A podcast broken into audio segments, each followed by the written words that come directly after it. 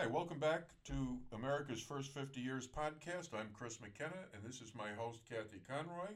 Hi, Chris. In this podcast, we're going to discuss the Boston Tea Party and the intolerable acts which were imposed by England on the colonists as punishment for their destructive behavior during the Boston Tea Party. And the Boston Tea Party event's interesting, Chris, because most people might think that it was all about the colonists having to pay a high tax on tea. But that really wasn't what it was all about. And it's interesting to understand a little background that led to that event. If you go back to 1721, the British Parliament had passed an act that required the colonists to import tea only from Great Britain. And Great Britain had a monopoly agreement with the British East India Company. We're going to call them EIC. And EIC imported all the tea from China to England. Now, even though the colonists were required to import all the tea from Great Britain, there were smugglers that would get tea in from other places like Holland, etc. But primarily, the majority of the tea into the colonies came from Great Britain. And tea drinking at that time in our history was analogous to coffee drinking today. I mean, everybody drank tea. So, duty taxes were paid by EIC to Great Britain when they brought the tea in, and Britain imposed a tax on the tea to the consumer when they bought the tea and drank tea.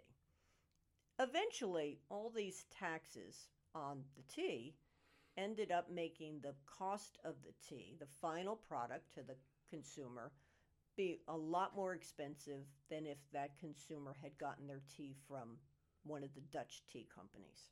And it resulted in the EIC becoming very non competitive in their pricing and almost financially insolvent. So in 1773 now, EIC is in bad shape and British Parliament decides we need to do something to help them. So they come up with the Tea Act of 1773. And really, Chris, what it was, it was a restructuring plan for EIC. And what they did in this act, the key components is they said, we're going to reduce the duty taxes to EIC that we're collecting from them, give them a little break. And we're going to give them a monopoly to sell tea to the American colonists. Now, this monopoly allowed EIC to sell to the colonies and get rid of the middleman because up to this point, EIC was not selling to the colonies. They'd bring the tea in from China, they'd bring it to London, and then they would sell the tea off to middlemen, who then would be the exporters of the tea to the colonies or any other place.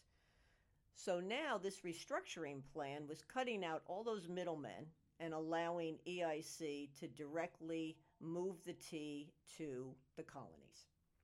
So, what EIC did then is they set up agents in the colonies that would receive the tea on a consignment basis, then sell the tea off to the merchants in the colonies, and the agents would be paid a commission on the sale of the tea.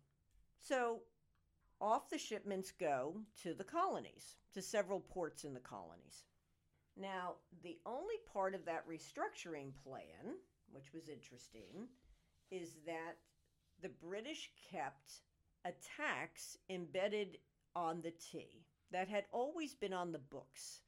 So, this tax on tea existed back in the Townshend Acts that were put on the colonists in the 1760s. And the Townshend Act taxed several goods and services. The colonists vehemently opposed the Townshend Acts, and they were repealed shortly thereafter, except for the tax on the tea was the only thing that wasn't repealed out of the Townshend Acts. What effectively happened is that the merchants who would sell the tea to the consumers, they just ended up paying the tax because they didn't want to annoy the American colonists anymore with taxes. Because remember, our colonists hated taxes without representation.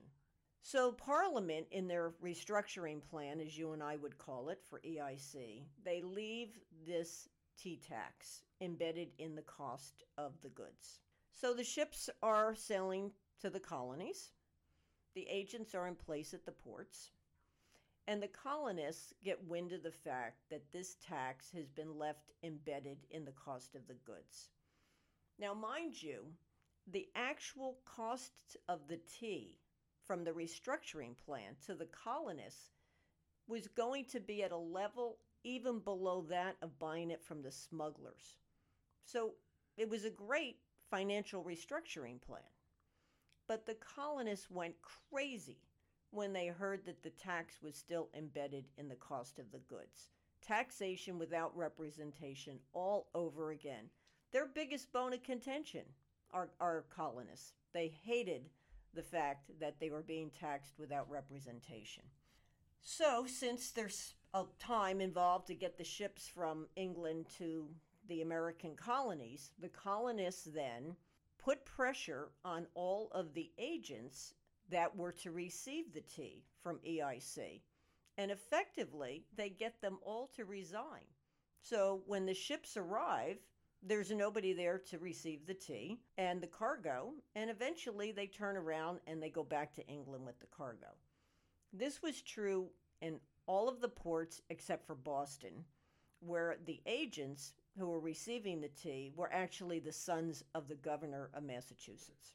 So the ship headed for Boston arrives and it gets to the port, and we basically have a standoff because none of the merchants are going to buy the tea off of the ship.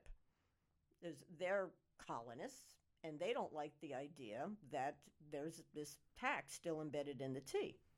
They also hated, too, the idea that Parliament in this restructuring plan had given EIC a monopoly.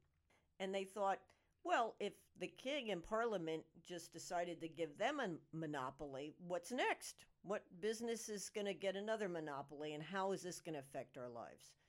So the ship sits there. Now, the governor wants the duty to be paid to Massachusetts from the ship.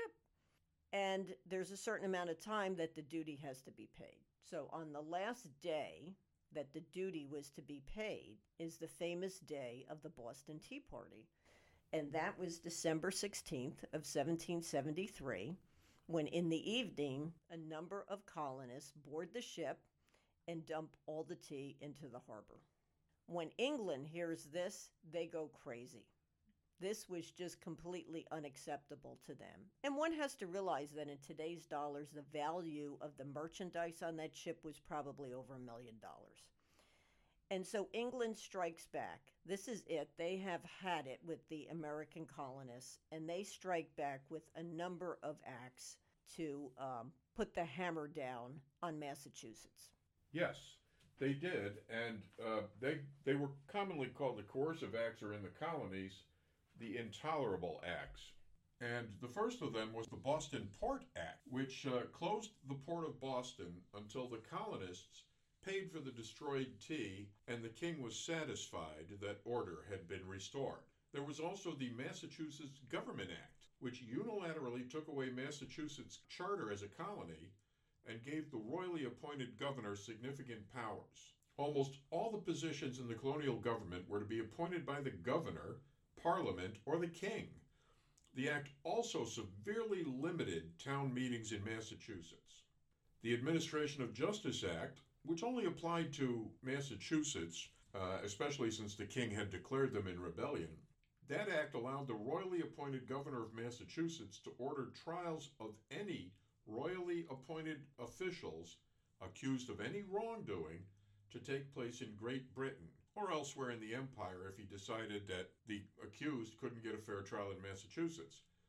George Washington called the Administration of Justice Act the Murder Act because he believed that it allowed British officials to harass Americans and then escape justice. And last but not least was the Quartering Act, which applied to all of the American colonies, and it sought to create a more effective method of housing British troops in America.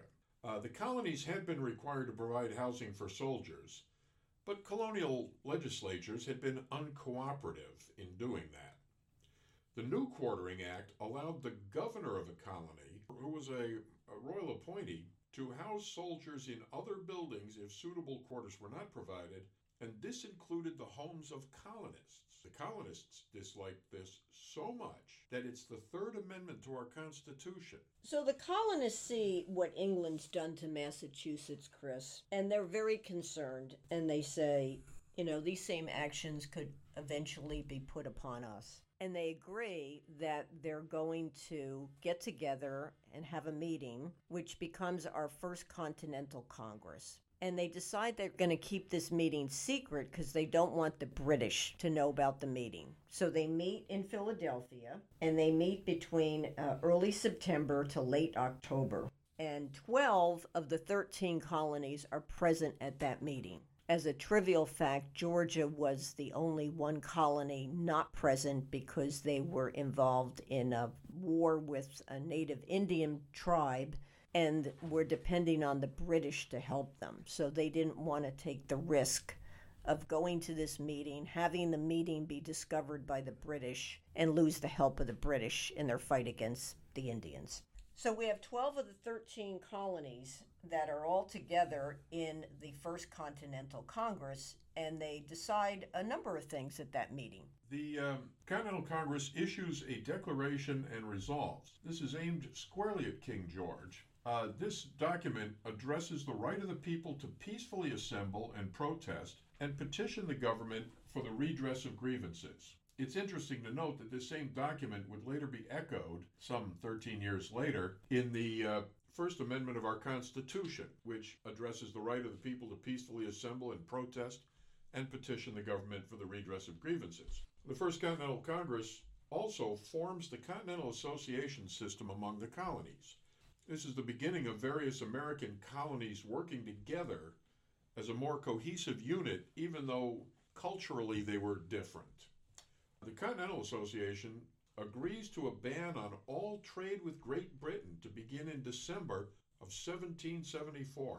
Considering that Britain was the colony's biggest trading partner, this was a bold action on part of the colonies. It, really was. And then they also agree at the end of the meeting that they're going to meet again in May of 1775 to decide if any further actions needed on their part. They wanted to see what England's reaction was going to be to their declaration and resolves, and they were using the ban on trade to get their attention. And I think they were hopeful that things could get worked out. But they said, let's meet again in May of 1775 and we'll figure out where we're going to go from there. Now, the trade ban did actually have some impact. Um, and this is the end of 1774 into 1775.